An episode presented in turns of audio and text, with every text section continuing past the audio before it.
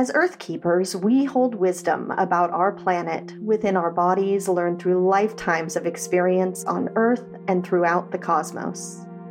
I'm Amy Dempster, a shamanic practitioner and your host for the Earthkeepers podcast, and I'm on a journey to reconnect with my soul family, the other Earthkeepers, grid workers, portal tenders, land stewards, and nature lovers around the world.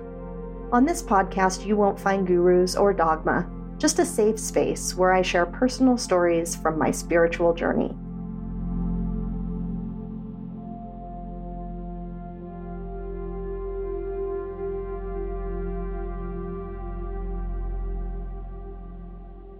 Welcome back to the Earthkeepers podcast. This season, I'm welcoming a series of thought-provoking guests to the show to discuss where exactly humanity is headed, and how can we collectively create the future we'd like to see. We began the season by discussing ideas around creativity, storytelling, songwriting, and myth to begin to imagine new realities here on Earth, before hearing from guests who were creatively working with sound, crystals, light, animals, and sacred geometry to help us remember how our reality here on Earth actually works and how we can creatively bring some of this ancient future technology into our daily lives. As we're nearing the end of the season, I'd like to bring it full circle, back to where we started, but with some thoughts, ideas, and guests rooted deeply into the earth. It is my deep hope that these conversations will stir something within you, or perhaps light a spark in your imagination for what you might be able to bring forward from the depths of your soul into this reality. I think it's going to take all of our ideas, visions, and inspired action to arrive at this unknown future timeline. So my hope is that this season inspires you to bring your own bit of magic into the world to help usher in what's next for us all. Before we get into this week's episode, if you're feeling inspired to go deeper and want to support the work it takes to bring this podcast to life, I'd love to have you join me in the Earth Tenders Academy. The Earth Tenders Academy is my online course and community where you can learn more about the history and energy of the community that you live in, hold space for the healing of humanity and nature, remember more about your specific gifts and role with the earth, and see the true magic held in your everyday environment. I invite you to step into this portal with me and hundreds of other earth tenders from around the world. Tap the link in the show notes to learn more about the Earth Tenders Academy and join us in this beautiful community. And now, on with the show. Have you heard of the Kontomble, or little people from the Dagara tribe in Burkina Faso? Their medicine and ways were brought to the West by Elder Malidoma Somé over the past thirty years. The little people are known by many names across many cultures and are recognized as leprechauns, fairies, gnomes, and more. Their medicine and its message is universal in nature. They are the original stewards of the earth and bringers of culture to humanity. They've always been a part of this world, and now more than ever, they want to reconnect with humanity to guide us through the transformational times that we're in. Often the Kontomble speak on behalf of all nations of little people. Messages from these little relatives come in through the form of poetry, playful riddles, and in the magic of threes. Their mother tongue is a language as old as Earth, and it brings healing to both our body and our spirit. They come to us with hearts committed to repair, repairing the rifts we've experienced by being born into a world so broken. They show us how we may tenderly mend our ancient bridges to the other world. Their wisdom meets our hearts, seeing and seeding the dreams of change for generations to come. Opening our hearts to the Kontomble can be a deeply profound and healing experience. And my guest today is initiated Kontomble voice diviner, artist, and poet, Aislinn Kerchaert. Aislinn and I have connected through our social media accounts over the past few years and often find that the messages we're receiving and the work that we're doing is aligned. So I was excited to have her join us here on the podcast to share more about her work with the Kontomble and the earth. I laughed as soon as we got on Zoom together for this discussion and realized we were both wearing yellow. I had a clear message to choose that color when I got dressed that day, and when I pointed it out, Aislinn said that the Kontomble love yellow, And in their messages later in the episode, you'll hear why, along with the importance of the vibration of the color yellow. I just love synchronicities like that, and I can't wait for you to hear our conversation. If you haven't received a Kontomble divination before, you are in for a treat when you hear Aislinn channel them at the end of this episode. They bring through beautiful messages for all of us, and I left in their response to my personal question as well, because I think there's something in there for more than just me. And so, please enjoy my conversation now with Aislinn and the Kontomble. Well, welcome, Aislinn, to the Earth Keepers podcast. So excited to have you here today to chat with you and also with the Kontomble in a little bit. Yes, thank you so much for having me. Yeah, well, let's just jump right in. I'm really curious to know, what was your first interaction with the Kontomble? Where, where and how did you meet them? Oh, wow. That's a, that's a fun and funny question, because there, for me, and I think for everybody who has a relationship to the Kontomble, or really any little person or little nation of little people, there's a conscious moment. And then there are the moments that you realize afterwards. And so for me, the, my first interaction where I was very conscious of connecting with the little people was when I was kind of on the beginning of my healer's path and opening up to playing with spirit. I had been seeing and hearing entities for a while and spiritual beings, but not really knowing how to deal with that.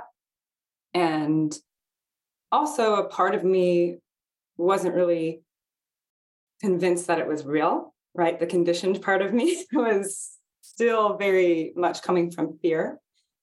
Um, but I had started with taking some classes, and I was in a, a Reiki class, and I was connecting with, you know, playing with talking to spirit.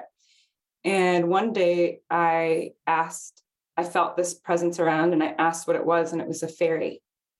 Um, it was a fairy that was talking to me, and it kept showing me. I was just sitting in a little field in New Orleans, somewhere a couple of blocks from the home that I lived in. And it kept showing me like a bracelet, and it was something about wanting this bracelet. And I didn't quite understand what it had meant. But what ended up happening from that interaction was that I went to my Reiki class the following week. And I mentioned to my teacher and the other student there, who happened to be her, her partner and her husband, that I talked to a fairy.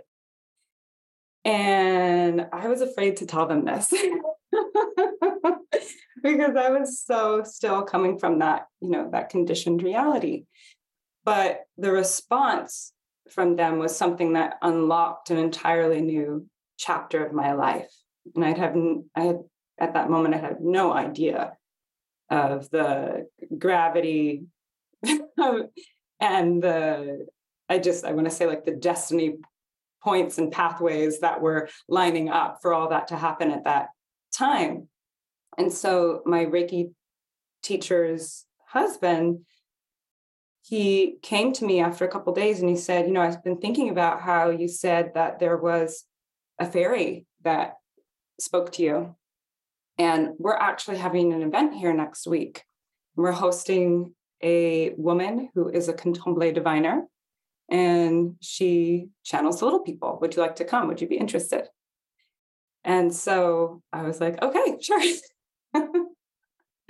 And so I went to that house ceremony, and that's where I first, you know, consciously met the Kontomble. And it was a very profound experience.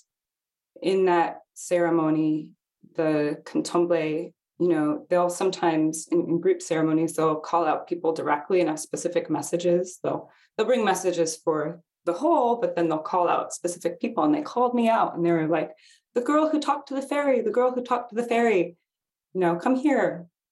And as soon as they spoke to me, I just started weeping. I couldn't help it. It just like, avalanches of tears were rolling out of me. And those were the tears of remembering. I just didn't know it at that time. And they said, beautiful girl, beautiful girl, you look just like we remember you. You're one of us.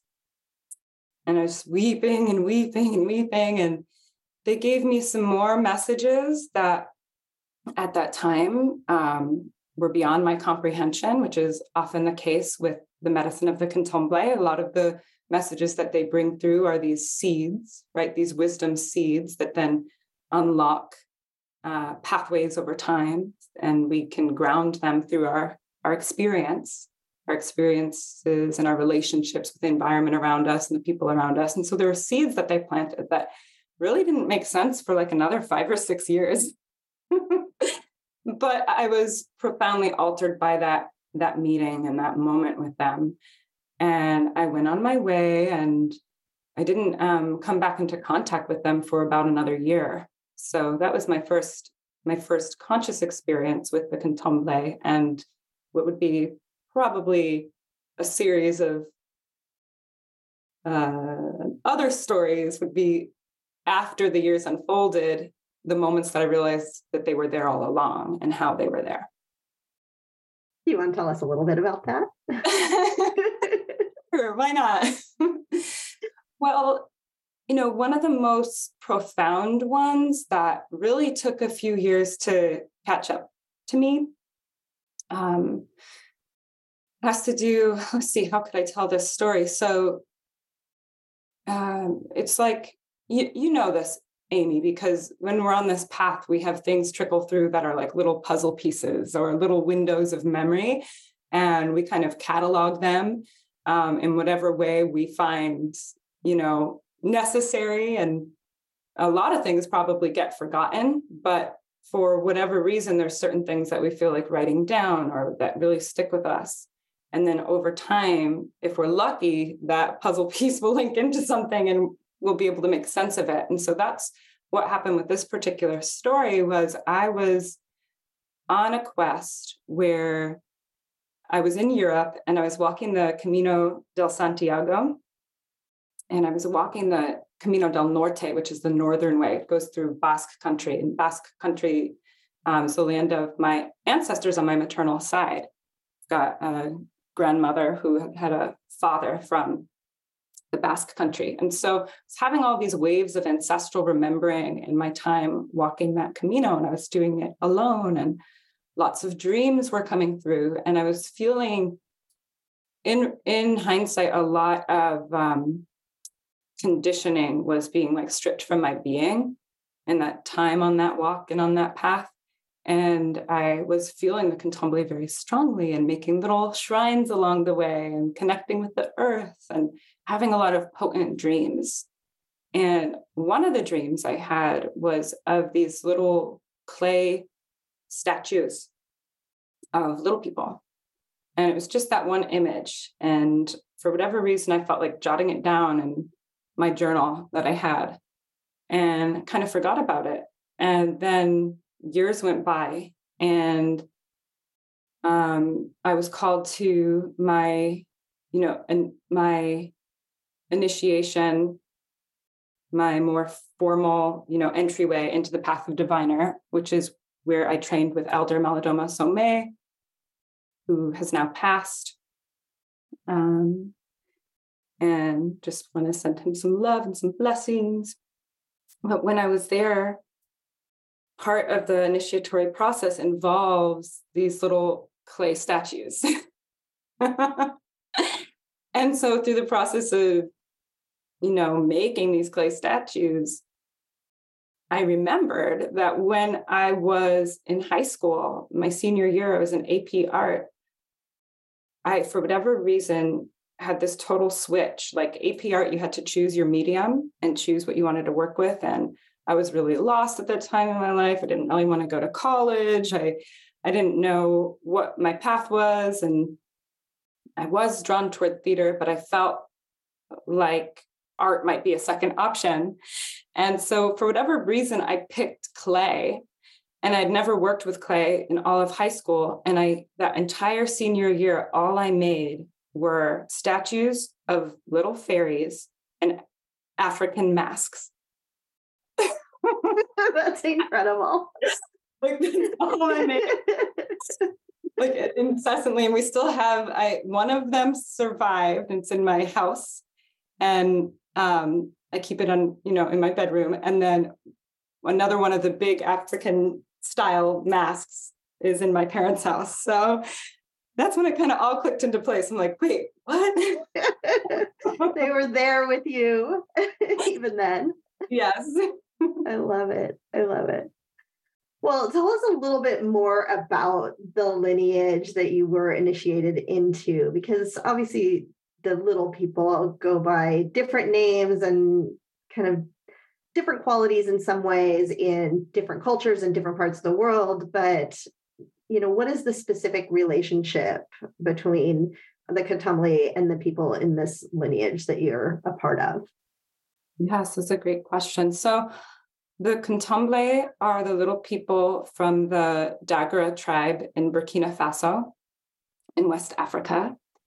And they are the they are seen as an essential part of the consciousness of the village. So the Kontomble, they're known to live in the caves, um, live inside the earth, they live in, in the mountains. Um, they have different ways of arriving to Earth, like different nations of little people can arrive through, say, a falling star or a lightning striking a tree. But in West Africa, in, in this village, they are really known for living in this one particular cave. And the relationship that they have with that tribe, it, the way that Elder Malidoma explained it was that they're a bit more intense over there than they are with Westerners. Like the way that they'll come through and bring their messages through are can be um, very, very demanding. And that translates in the West as well. But in the West, they bring more humor. They bring more... Um, like sweetness, the flavor of sweetness. And the reason why they do this that Elder Malidoma shared is because there's so much separation, there's so much severance, there's so much divorce from that innate consciousness of the village and from, you know, the connection to our Mother Earth, that we need that sweetness so that we can soften and that we can be, in a way, sort of Uh, enticed into that receiving state where we'll really be in communion with them. Like our minds are harsh enough. So we have to be kind of woven into that state of remembrance where our heart is open. And so in, in the village, they have diviners and they have different types of diviners. They'll have stick diviners. Uh, they have voice diviners. And the diviners that are the voice diviners, the Kontomble diviners, will go through different series of initiations and mentorship and develop a really intimate relationship with these beings over time. Um, that, you know, the way that that, that intimacy is fed and, and nurtured and fostered is often through offerings and through ritual. So... yeah, that's that's how they are. There's a lot of stories. If you, you're curious, looking into The Spirit of Water by Elder Malidoma Somé. It's his first book, and there's some great stories of interactions with the Kontomble there. Um, kind of explains what they'll look like, how they appear, the different forms that they can take. When he first saw them, they took the form of a rabbit.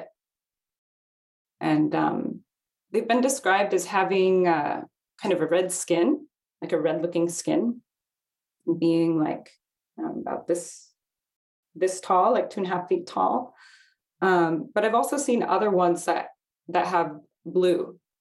They have a blue skin and blue body. And some of those are a little bit taller, and I think that they're kind of a hybrid.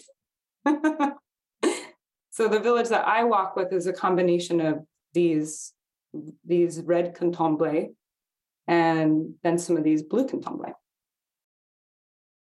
That's beautiful. And I'm sure there'll be people who think, wait a minute, that's familiar, now that they hear your hear your description as well.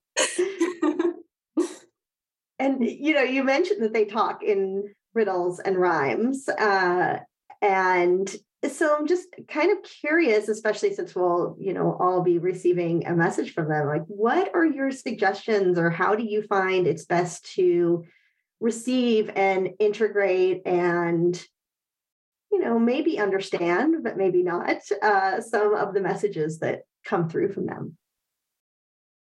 Yeah, the best way is to surrender expectations, which I know is very hard for the mind to hear. It's like but working to- with any of any of these spirit, you know, plant spirits, all of these uh, types of energies is usually the the same. They tell us, and then we get frustrated. We're like, but come on, there's got to be another way. Then two years later, we're like, oh, that's what they were trying to tell. Now I get it. And it really is that way with the Kontomble. Uh, they, their messages can take a, some time to sink in. Some things might apply right away, and they'll kind of like, you know, uh, be like keys that start unlocking doors. But that whole, like maybe we unlock the first door, but we don't know where that whole corridor in the castle is taking us. Like, are we going to the basement, or are we going up the tower? Like, we don't know. Are we going into a volcano, or are we going to uh, the moon? I don't know. Right? So really surrendering to the mystery. And then in terms of integrating in the short term, of course, spending as much time in nature as possible. Being in water has really helped me to integrate. I'm going through a bit of a process with them right now where I'm being asked to integrate a lot that has come through me. And so that means revisiting recordings of divinations, listening to the channeled information again, and really letting it sink into the physical body and integrate, like, and ground in this now time. And so I would recommend that to anyone who also is receiving from them, whether it be the first time or, you know, the hundredth, that going back and listening again allows the medicine to integrate on all levels, because there is an energy that's transmitted through the sound of their language. When I'm channeling them, when I'm bringing them through, they're talking in their ancient mother tongue. So it's a, it's a language, um, it's a language of the stars, it's a language of, you know, the ancient earth, it's a language of the grandmothers.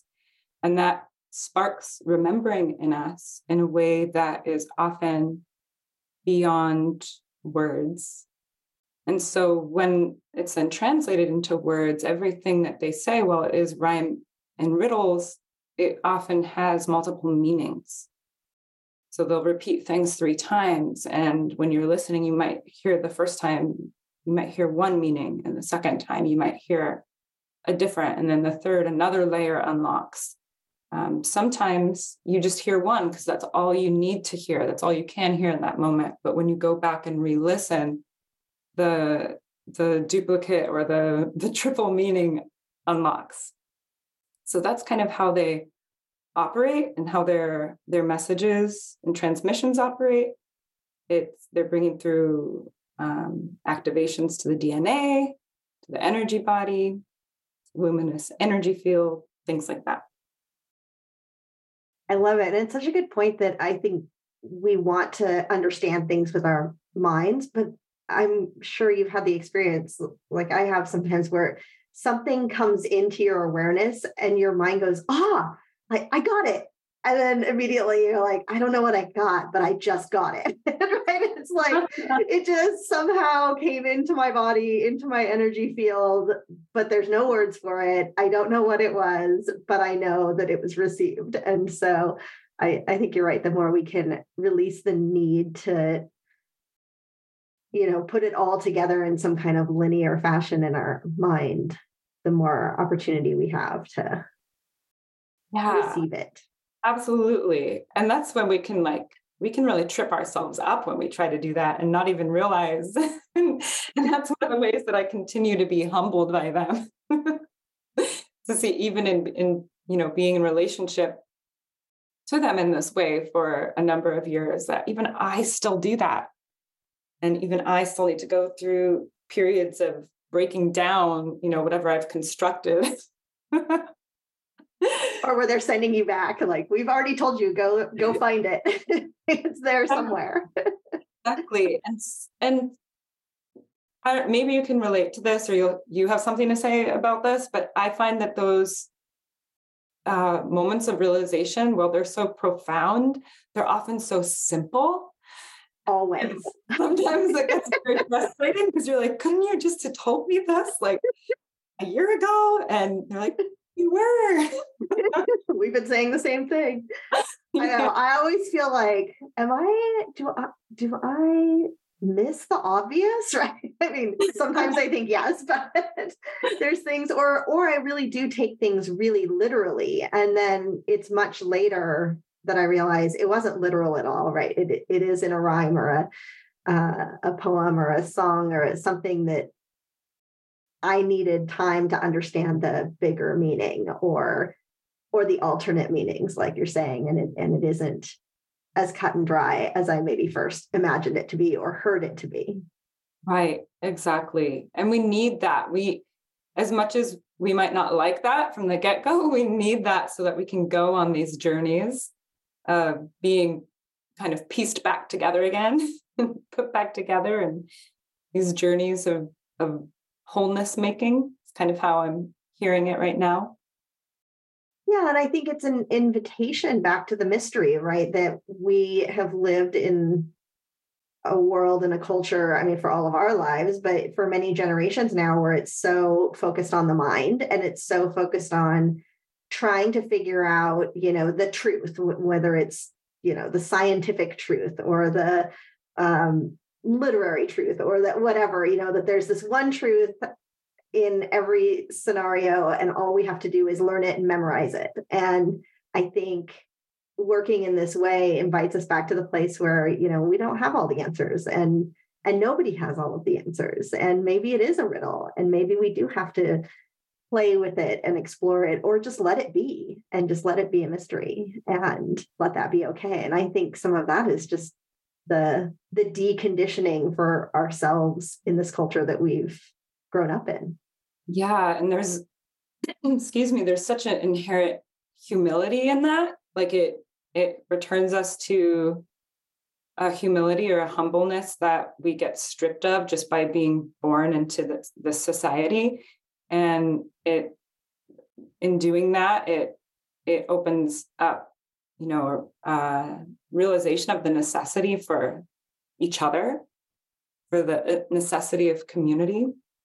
And I'm kind of hearing them like pipe in a little bit right now. And they're talking about, you know, this is the language of the goddess. Like they're speaking in the language of the goddess. And the goddess, uh, is she going to be speaking in the same language as the mind? No, you know, because that's what we've come so far away from. And so there's something to that. And um, yeah, something to, when we surrender, we re- we remember that we need each other, and through needing each other, we also allow the the consciousness of the village to reemerge and rebuild itself again. I love that. It's beautiful. Yeah. Well, I'm curious, over your years of doing this, like if you had to really zoom out and look at the messages as a whole uh, that you've received in all of your communication with the Kontomble. Like, is there a theme? Do you feel like they kind of have a an overarching message that tends to come through when you're communicating with them?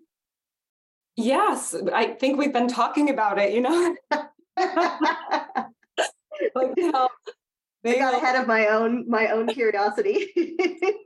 Exactly, like they will to to no end, you know, make fun of us for how uh, we try to analyze things and intellectualize things, and, to, and and in the process of doing that, we almost like separate ourselves from the thing, the very thing that's right in front of us. And so that's one of the core themes of their messaging, I feel, uh, the, you know, the return to the mother, the return to the earth, and inherently in that process, the return to ourselves, the return to finding home within ourselves. And that's a process that involves many beings. It involves the ancestors, it involves the beings of the natural realms, the nature spirits, all nations of little people. And so there's a lot of uh, through lines to their messaging, but at the heart of it is this motion toward repair and this motion toward reconnecting that which has become disconnected through generations, uh, you know, countless generations, perhaps even eons, between the children of the earth, which includes us and all living beings, whether they're plant children or Sasquatch children, or, you know, the, the small little doe, you know, all, all children of the earth and the mother. I'd say that's the through line. And, you know, then there's other uh, acts, like acts in the show that they'll repeat again and again about, you know, how we do that is we get out of, how we get out of our mind as we get into our heart, and in, in particular into the heart of the child that lives within us. And so that is the thing that they brought through again and again and again to, uh, to me and to those that they speak to through me, is how do we reawaken the heart of the child within us? Because we need to be in touch with that heart if we're going to be proper stewards and mothers and fathers and aunties and uncles to the actual children coming in for the generations to come. And that, you know, that is, that's the glue that helps this consciousness of the village to reemerge. And that's, that's what they're all about, that, that consciousness coming to life again. Yeah. I love that vision. And it really leads me to my to my other question for you is really on this vision. And I, I've asked a handful of guests this season kind of to envision um, the same type of thing. But, you know, based on your experiences and where we're at, if you can think of this future timeline where we're all back in connection, back in community, you know, what does that look like? What does that feel like to you? Uh, easy, easy question, right? I'm laughing because my answer, it might be like a wah wah, and like, and and that's not. Uh, it's just honest for where I'm at right now in my own spiralic process, and I can't not be honest, and that I can't not come from that place. And where I am right now is I'm moving through a lot of grief around that. And, and I think that's something that I'm learning, and maybe this is a part of the maturation process with them, is that when I first kind of teamed up with them, I really, all the visions that they, they showed me, I was like, oh yeah, this is going to happen like next year. Like, any minute now. You know, like, oh, this is going to be my life, like in the next few years, let's do that. And that's really beautiful. Like that's the the idyllic nature of like that, the young heart and the, the visionary, we need that. And so you could say that like the, there's a little bit of a dis- disassembly of that going on with me right now. And in that disassembly, there's grief. But I think that that is so important for all of us to go through and really honor when we're there and acknowledge when we're there, because when we do that, we move it out and we actually get closer to bringing the vision here. And so Bill, I've been through a lot of, you know, waves like that with them. We were kind of talking about that a little bit before, the nature of like this work and the upgrades and the breakdowns. And so I, I do think that another really important piece of bringing, doulaing that in, doulaing the consciousness of the village back into form, is honoring our grief and having uh, grief ceremonies, having um, something that my my partner, who is also very close to the little people that he's talked about before, that was an image that they gave him, were uh, what he calls ghost gardens, having ghost gardens, like places that are kind of like graveyards, but they're more like gardens where the offerings are made and that those realm, those realms of the hungry are tended. And I think that there's got to be a lot of innovation around the way we, okay, Kontomble, like they're like innovation around relations, right? There's going to be a lot of innovation around relation, around the way we're relating, and innovation around rotation, the way, the, the way we're rotating through the seasons with ourselves. And so I think, I think that that's also part of the beauty of the process, like that we, if we just woke up tomorrow and it was here, we would have been robbed of that whole journey of, you know, grieving and then creating and innovating, and in that process, learning more of who we really are. And so that's what I have to say about it right now. I think that's a brilliant answer. And I, I, A hundred percent agree, you know, on this journey and and kind of feeling some of those highs and lows as, as the years go by. And I think I had an interesting reframe, and I can't remember what it was, a book I was reading. I can't remember what book it was now, but the author was talking about how, you know, let's say we have eighty years on Earth as, as a lifetime, like that, that's such a tiny little drop in the bucket mm. to think about what projects you could really truly accomplish, right? That you're really, if you think about it more in what is, what are these bigger projects that I am accomplishing over many lifetimes, then it feels more like what, you know, what can be completed in this lifetime, but doesn't get me right, doesn't get us to the end. And there's some part of that reframing that helped me be like, it's okay if it doesn't happen in this lifetime, right? That we, it's okay if we're not the ones that, you know, we just, we contribute like whatever our little pieces are to whatever is, is coming next. But, you know, I think we can also all help but yearn for and imagine this future place that we hope we're going to and we want to inhabit.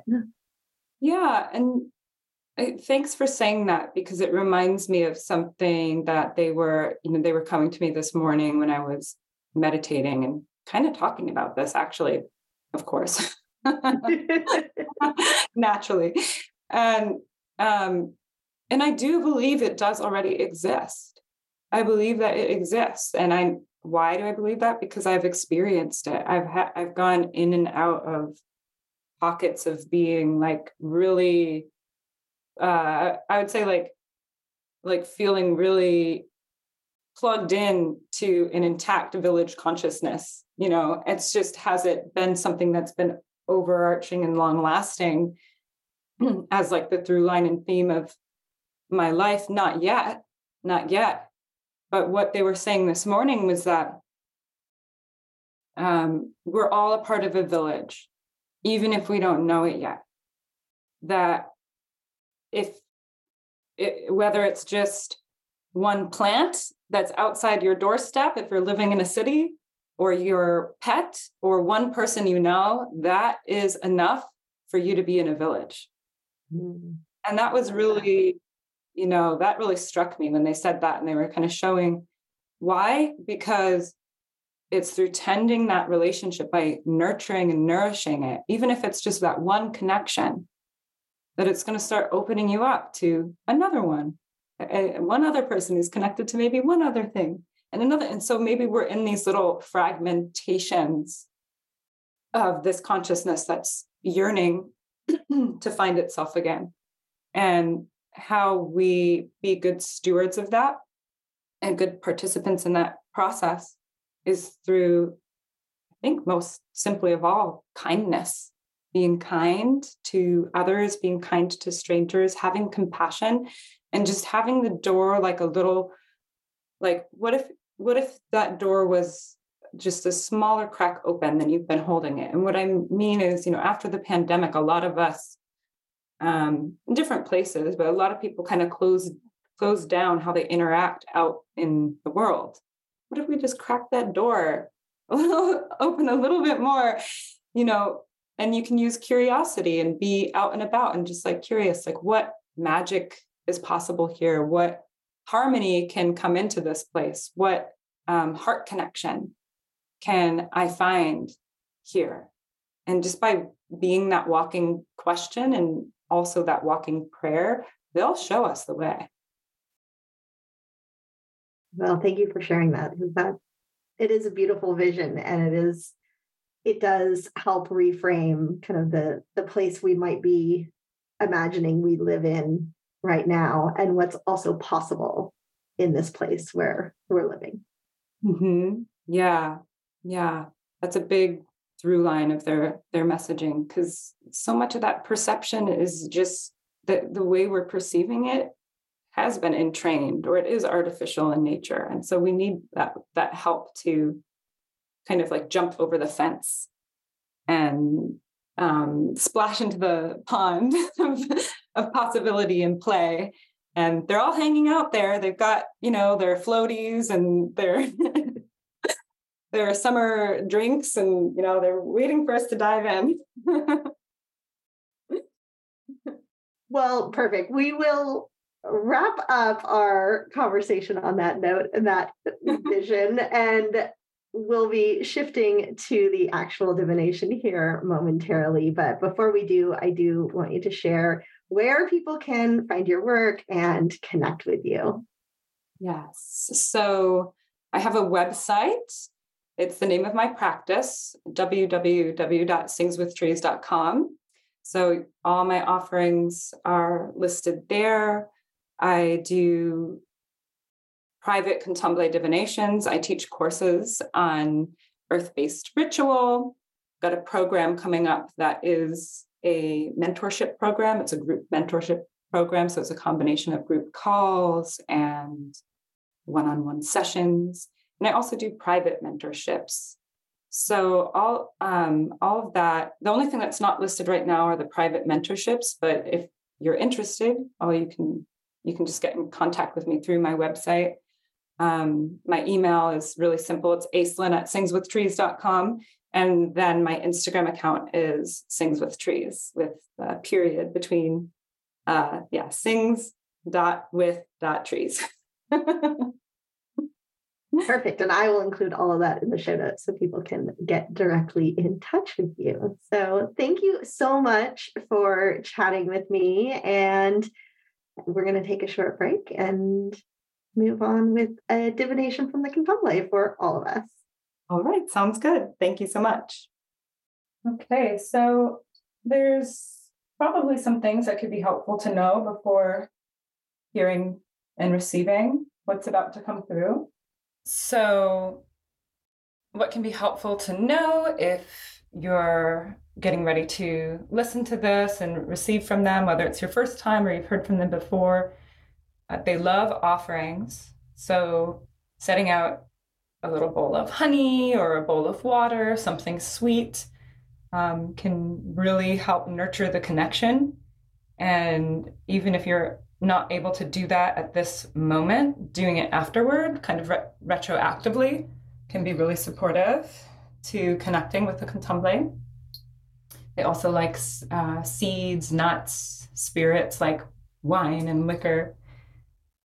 And it's, you know, pretty ge- generally not the best thing to listen to while doing another activity like driving or even cleaning your house. It's it's really best received when in an intentional manner while, you know, you're kind of sitting in a meditative state or even lying down. That's really going to make the most of, um, you know, being able to receive and integrate their messages.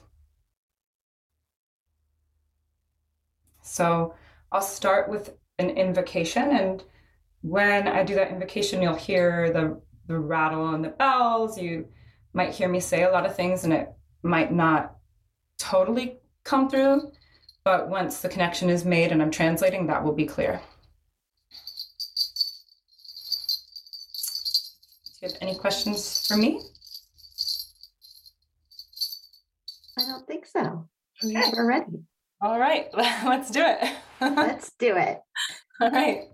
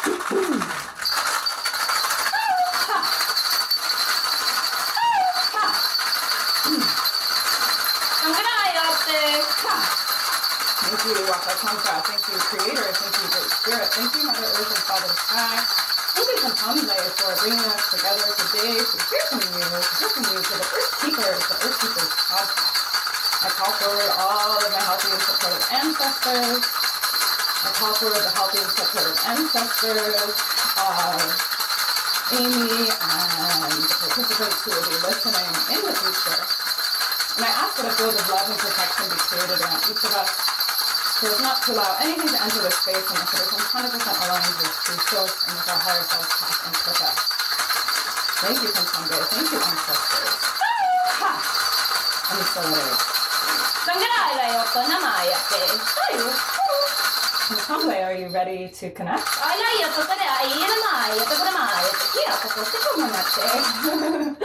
So the Kontomble, they uh, they bring their greetings. They they say hello, they say hello to their new meetings, their new meetings. And they bring sweet, sweet, sweet greetings, sweet greetings, sweet greetings. To all the new souls they are meeting. That they say they have known for a long, long, long, long time. And so they say if uh, hearing... If hearing them uh, sing to you and pray to you and play with you in this way is sparking something in your soul, they ask you to look, to look, to look, to look deep within the bowl, the bowl, the bowl, the bowl of your soul's most ancient memory. And you'll see, you'll see, you'll see uh, that you've known we, we, we, we. You've known the we for a long, long, long time.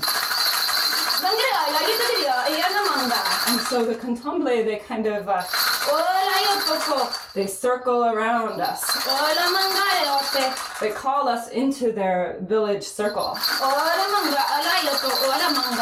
And they bring with them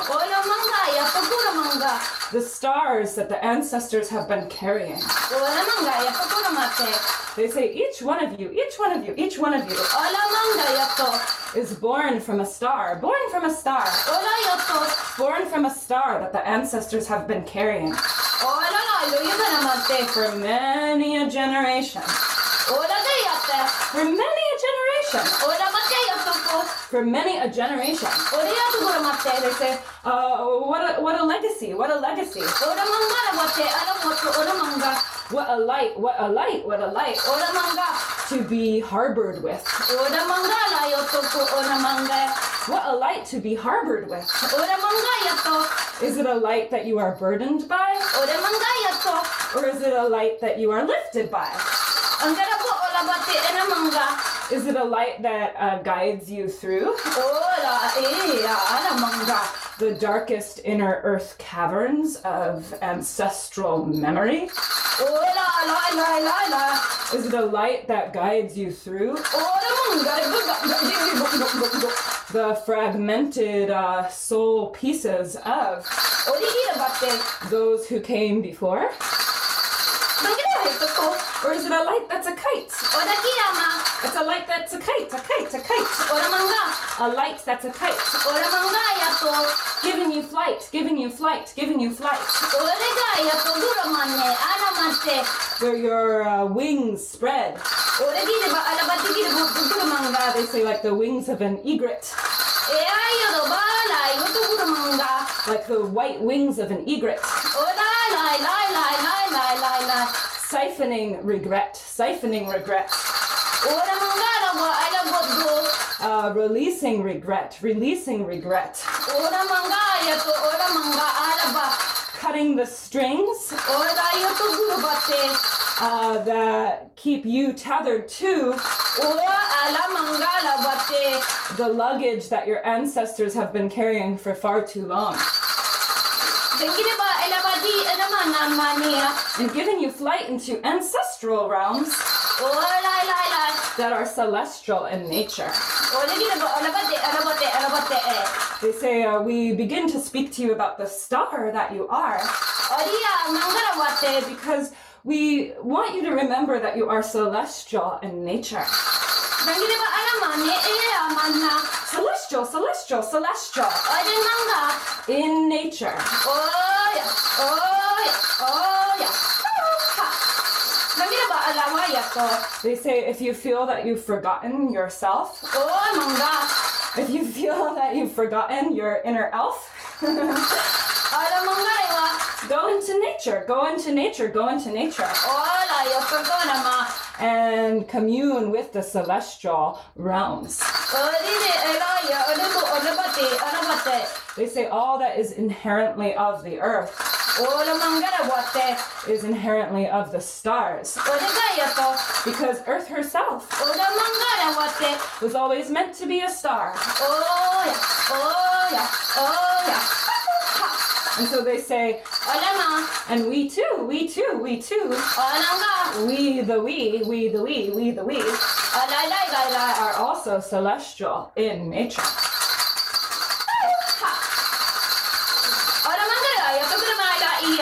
They're saying that the primary message that they wish to bring to you today,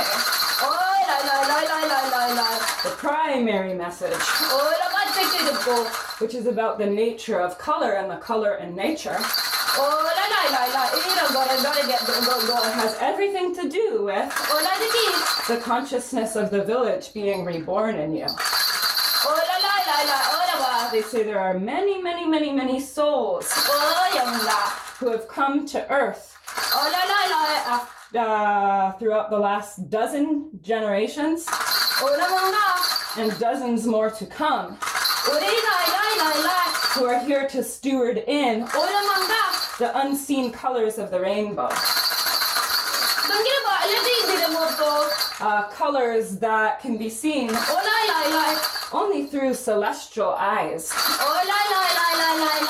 Only through celestial eyes. They say your celestial eyes are the ones that lies Uh, inside your heart, inside your heart, inside your heart.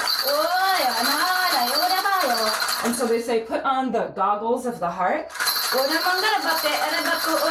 and you'll be able to see the earth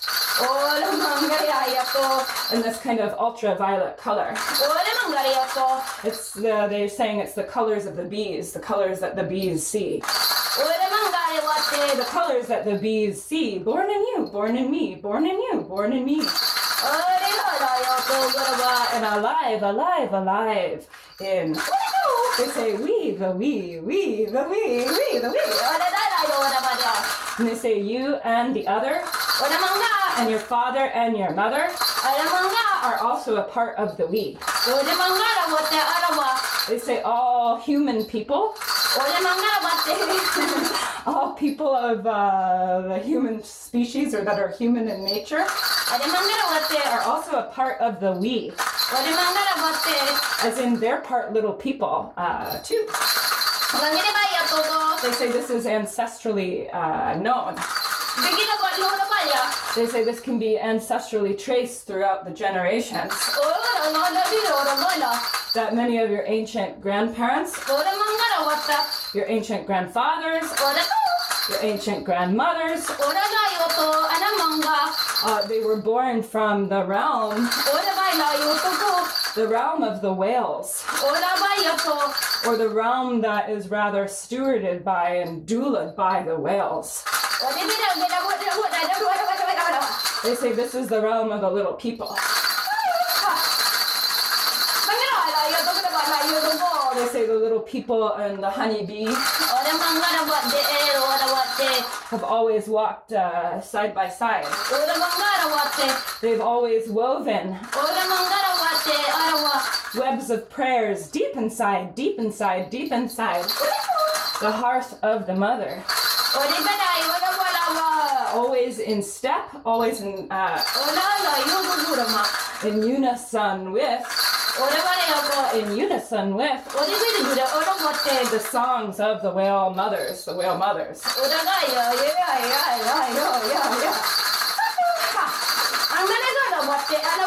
And so they want to talk to us about these uh, ancestral allies who are important stewards, holding open the, they say, the, the, the birthing portals of the new earth at this time. And they're saying, as you know, the earth is birthing herself anew at this time. And they say, as you, you, Amy, know, the earth is birthing herself anew at this time. And the way that she births are kind of like the burps of an infant. When an infant is uh, nursing, nursing, nursing upon the milk of the mother, and then it has to burp. Well, the mother's burps look like uh, the earthquakes happening deep inside the earth. They look like the rumbles and ripples happening at the, uh, the bottom of the ocean floor. They say many inner earth volcanoes, many an inner earth volcano are rumbling at this time. They say, this you know, this you know, this you know. Don't you, don't you, don't you? They're asking you, Amy, if you want to answer them. Yes, I do know. Well, they say, well, go go ahead. You're, you're the expert. What's going on? Yes, there, that's my uh, assessment as well. There's a lot of moving and shaking in the earth itself, and a lot of um, old energy being released through those movements, or new things that are coming to the surface that haven't been here before. Mm.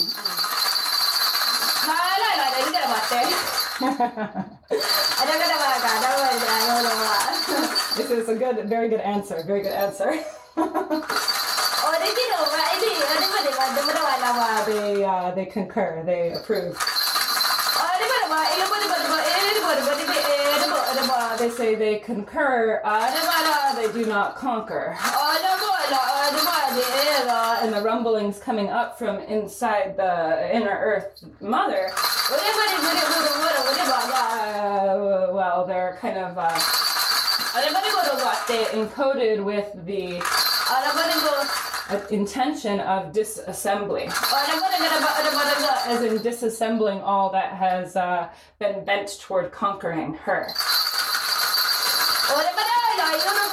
So we say, so we can feel like we're on a wild ride, standing at the helm of a ship in the most tumultuous storm in the ocean. And they say that ship is our in- ancestral inheritance. That ship is uh, our ancestral memory. We must become equipped to man the ship, or woman the ship, of ancestral memory. Well, how do we do that? They say we need to uh, acquaint ourselves with the sails, the sails, the sails, the sails. They say, what sails are you paying attention to? What sails are buying your intentions? Are they celestial sails? Are they an ancestral sails? Or are they artificial sails uh, coming to you through your app on Instagram? They say acquaint yourself with the sails of ancient ancestral remembering. And you will weather the storm of these changing times. there. And so they want to go back to the honeybee, what they were saying about the honeybees. They were saying that the honeybees, before they entered the earthly realm, uh, they upholded and were the, in a way, the guardians and gatekeepers of. But not only the guardians and gatekeepers, they were just, they essentially were.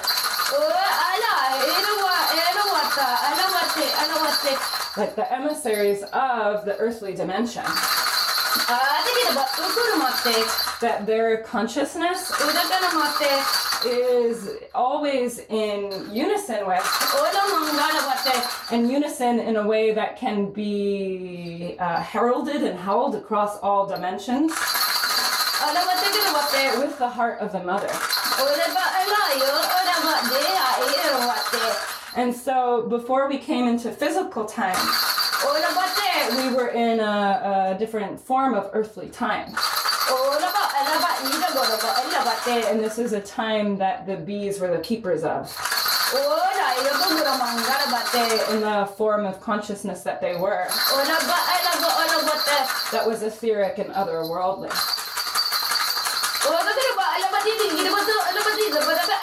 Why are they telling us this? Why are they bringing this uh, forward to us today? Well, they know that you, Amy, are a, a keeper of the mysteries of the bees. You're a tender of the mysteries of the bees. But even more importantly, or just as importantly, they want us to know who some of our uh, most essential stewards are in this birthing and doula process. They say many of them live in the animal realms, in the insect realms. Many of them live in the, the nature realms. They're alive and thriving all around us. And then others are facing uh, very, very serious decrees. Very, very, very, very serious decrees.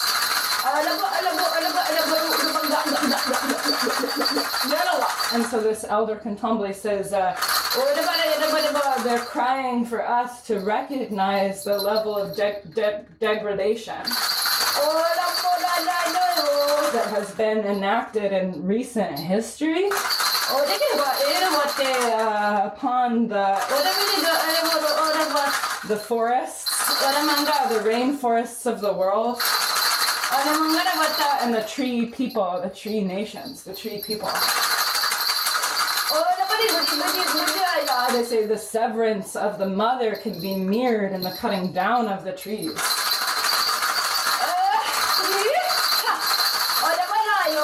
The severance of the mother can be mirrored in all that is uh, left to uh, float in the ocean.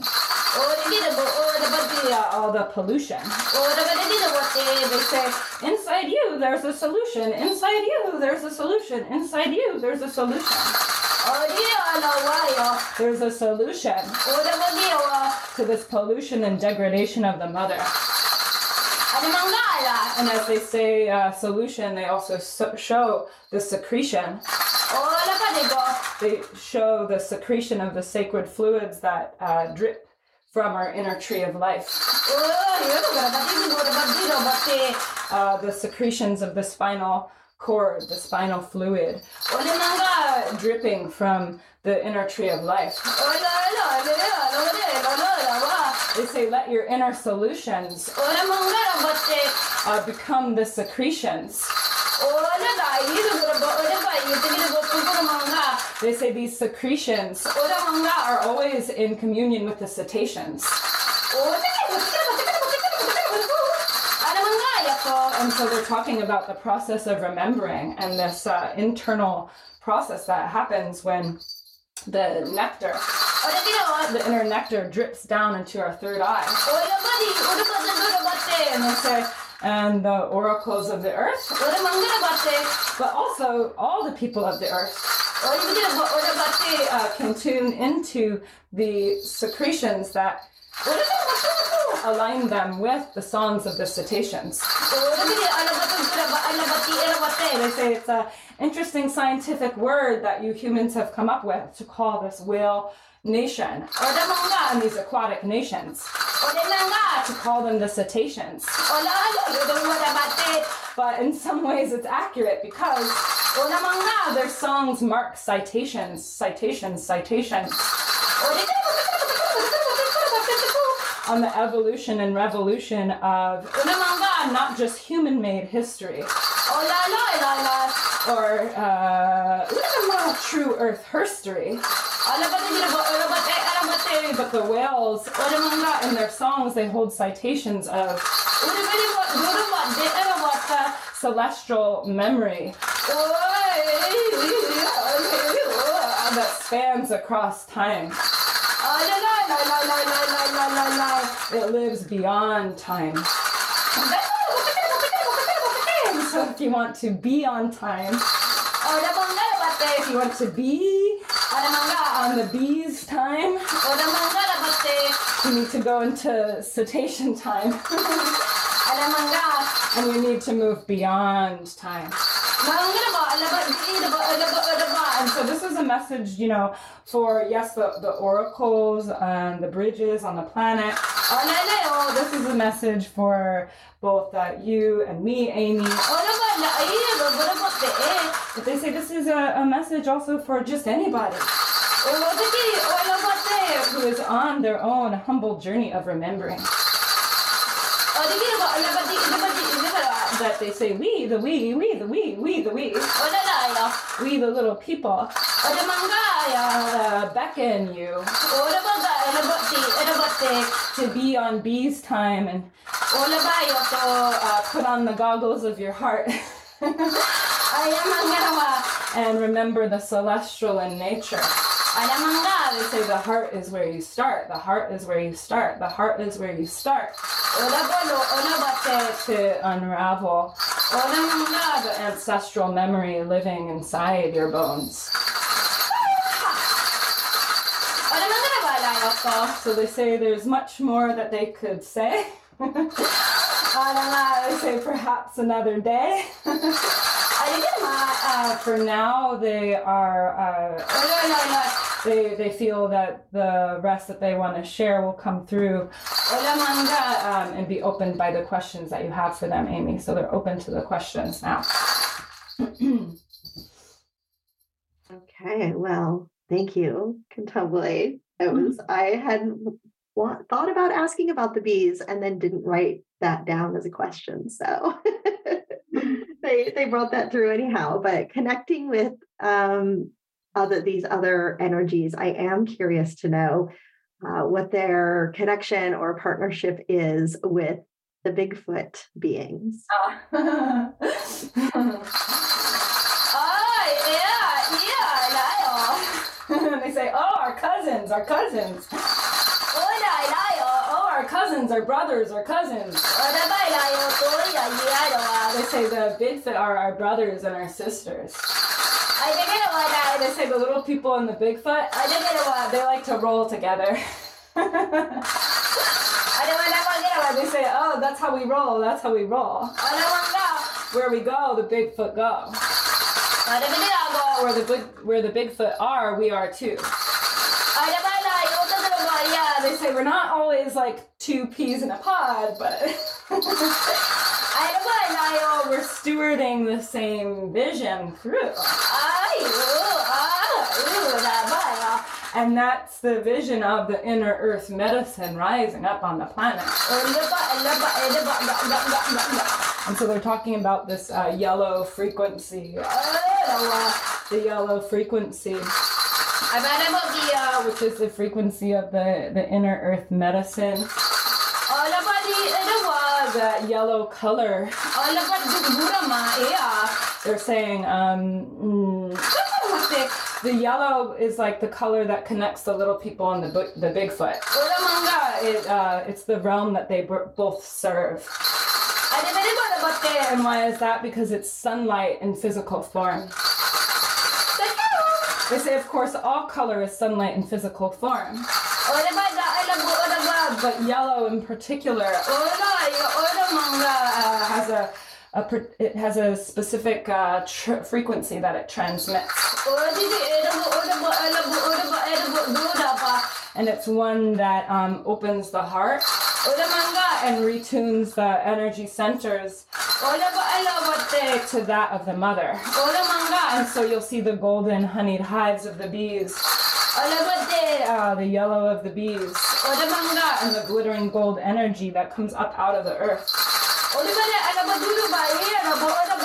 Um, these are uh, all beings who dwell in and tend to the same realm. And so they say, where the big where the Bigfoot go, the little people go. But the Bigfoot know, the little people know. They are our cousins, they are our brothers. And they're also guardians. Uh, they're saying they're guardians of the birthing of the village consciousness. They say um, whenever uh, a village consciousness is in the process of going through rapid evolution on the earth, the Bigfoot are there. It, may, it might be a Yeti.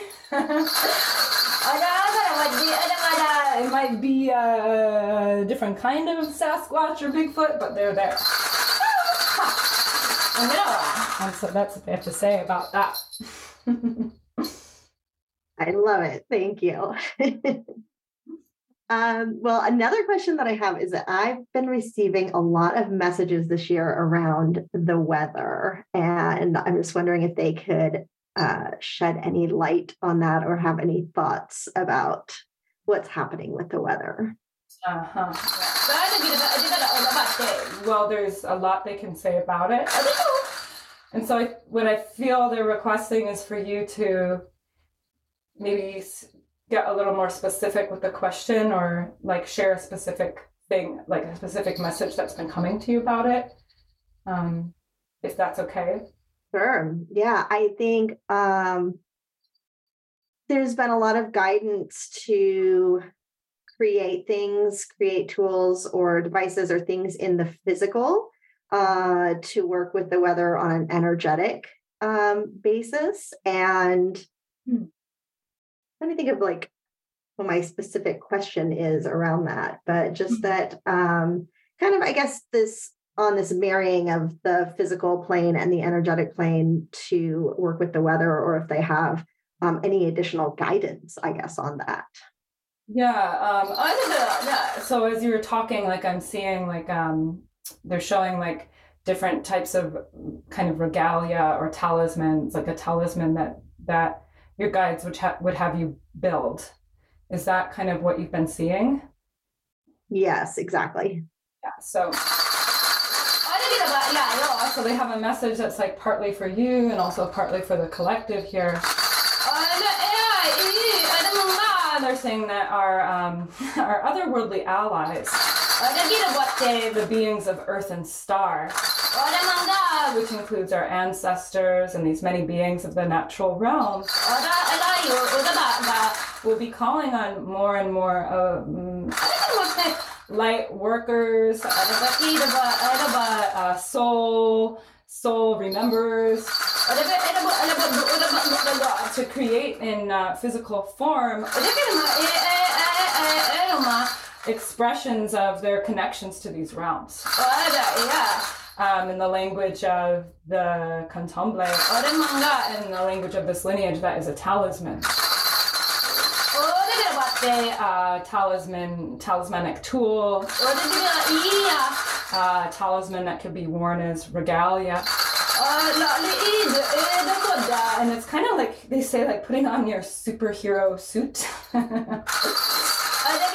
or like your space suit, or like a diver putting on um,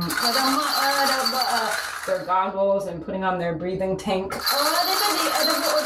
That we've got to adorn ourselves with these different talismanic tools and regalia at certain levels in the journey, like it marks certain levels of um Mm-mm. Like it marks certain levels of initiation and certain levels of connection with your team and with your allies. And then it becomes a vehicle from which they can support you. And why do we need this at this time? Why, why, why? Well, they say, well, we don't have to tell you about what's really going on with the weather. We don't have to tell you about what's really going on with the weather, do we? Do we? They're asking you, do we? No, I'm well aware. And so for anyone who might not be, Kontomble, they say that these um, tools can also act as protection and deflection from those artificial energies that are being um, kind of pumped into the weather system at this time. And they keep us in alignment with the heart. And sometimes these uh, these kind of talismanic tools are uh, you, they're not made or built for you. They're built for other helpers on the team, so to speak, like other beings on the Earth team. So there might be a call for something to be built and then offered at a specific, you know, land or location. And that's a tool that's going to now be used by the Bigfoot Nation. Or, uh, you know, there's something that's going to be built that's now going to be used by the little people that, like, overlook this one river. And they say, like, this might be, um, like, considered a bit more advanced learning, but it's all inside, it's all inside us. And so they say if you're out in nature and you're starting to see these things coming to you, like feathers and stones and different things that you're um, that have been like clearly coming to you, that might be something like this coming together. And of course, like, to have discernment and to not go out just taking anything and everything that you see. Um, that would be the opposite of what is really happening here. There has to be a clear heart resonance. And um, that's kind of what they're showing about that. And they say, the feathers, the feathers, the feathers, the feathers. The feathers help with the weather. The feathers, the feathers, the feathers, the feathers connect you with the weather. And they show also different tools of deflection, like um, um, uh, pieces that include, like, um, element of iron or hematite or ab- like um like a shell, a reflective shell. That would be more specifically for you, Amy. So that's what they have to say. And they're ready for your next question. Okay, well, uh, I guess this one's a little bit more personal, but just if there's any specific messages related to uh, or from my ancestors that want to come through.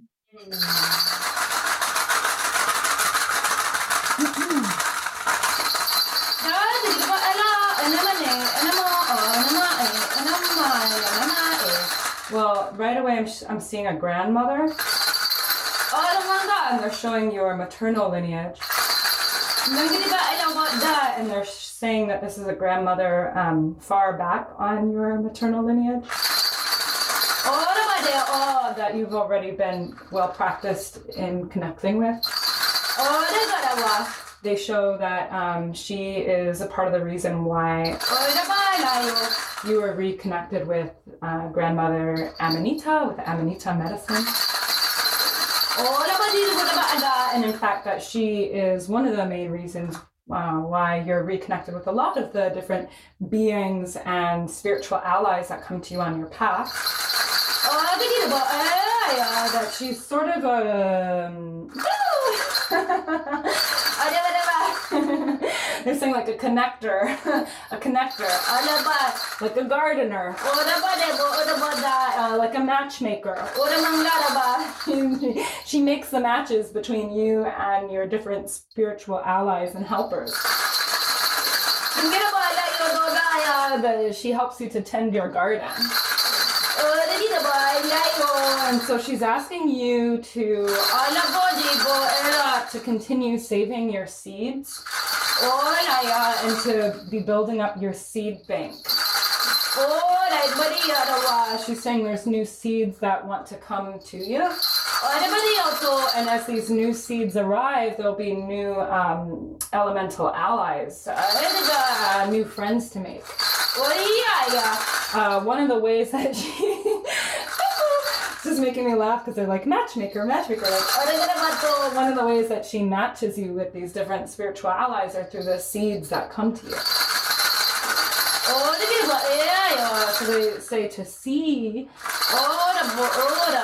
the messages that she's writing to you in the seeds. So this is a very ancient grandmother. And she works closely with um, your celestial team and your the grandmothers that have walked with you throughout lifetimes, like the grandmothers of the soul. And so they're showing the corn. And they're saying, um, to become a, a, a let's say a steward of the corn and the squash. They say the corn, it, it holds a, an ancient memory.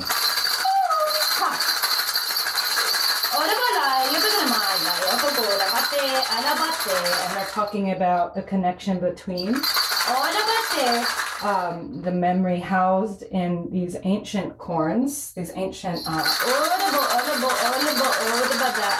they're showing like um, like ancient, ancient um, heritage, you know, type like Aztec Mayan corn. Also, that there's a lightning that lives inside them. And that lightning is also alive inside the mycelial networks uh, deep within the earth. And so this is also connected to the the tool that you are being called to build. They say you're becoming acquainted with lightning.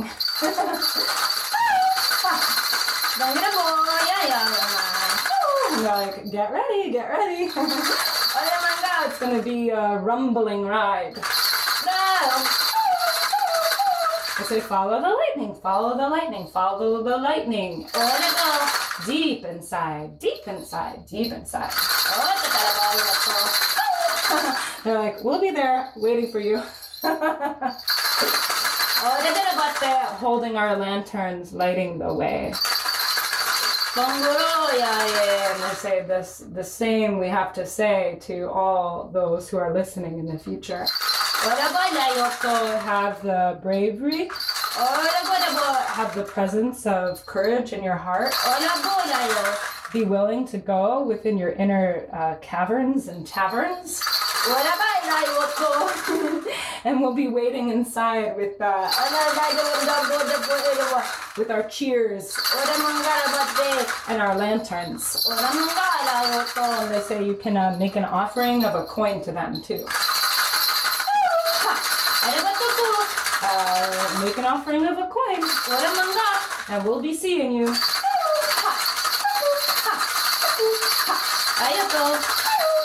Thank you, Kontomble.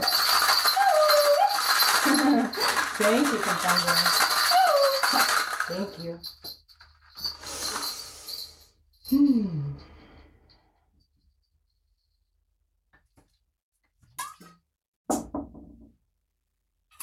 So I'll just do an official closing of this space with them.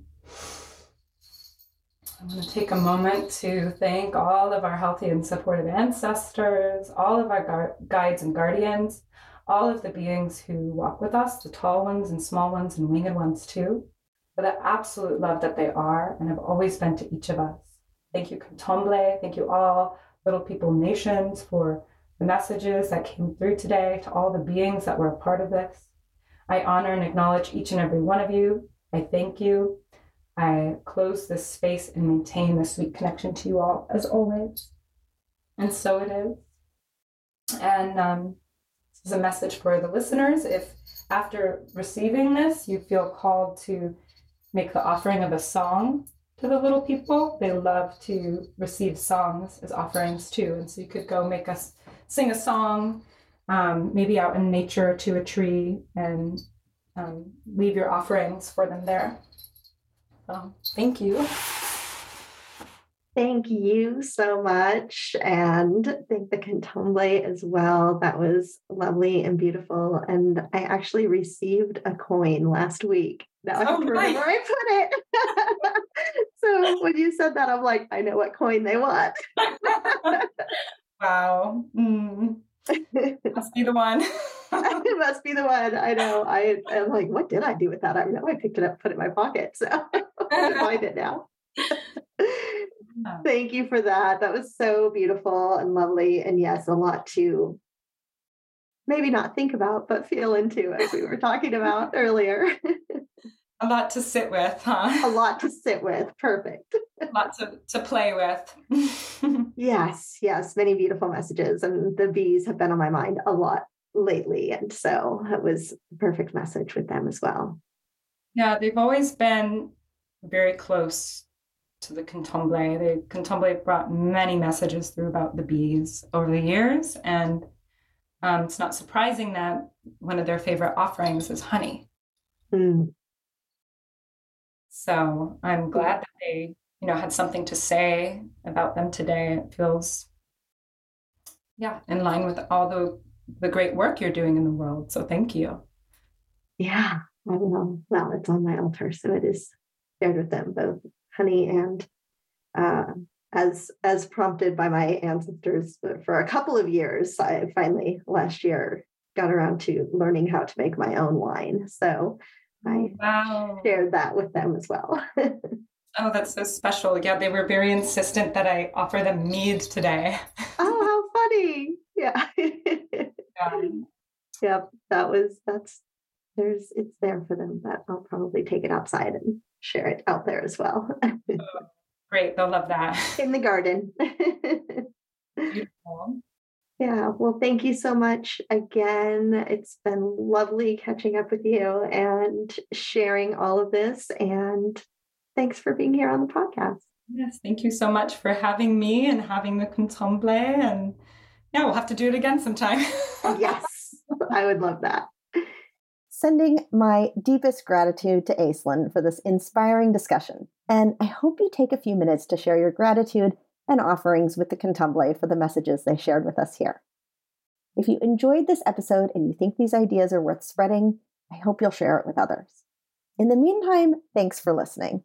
And thanks for being here on the earth at this moment in time. I'll see you back here next week.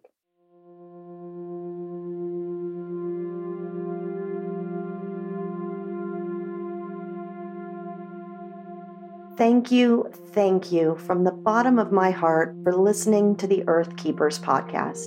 I'm so honored to share this journey with you. I would love it if you join me and other Earth Keepers from around the world in the Following Hawks Earth Keepers community on Facebook. To find the show notes, additional resources, or learn more about working with me, go to earth keepers podcast dot com. Until next time, I'll see you in the multiverse.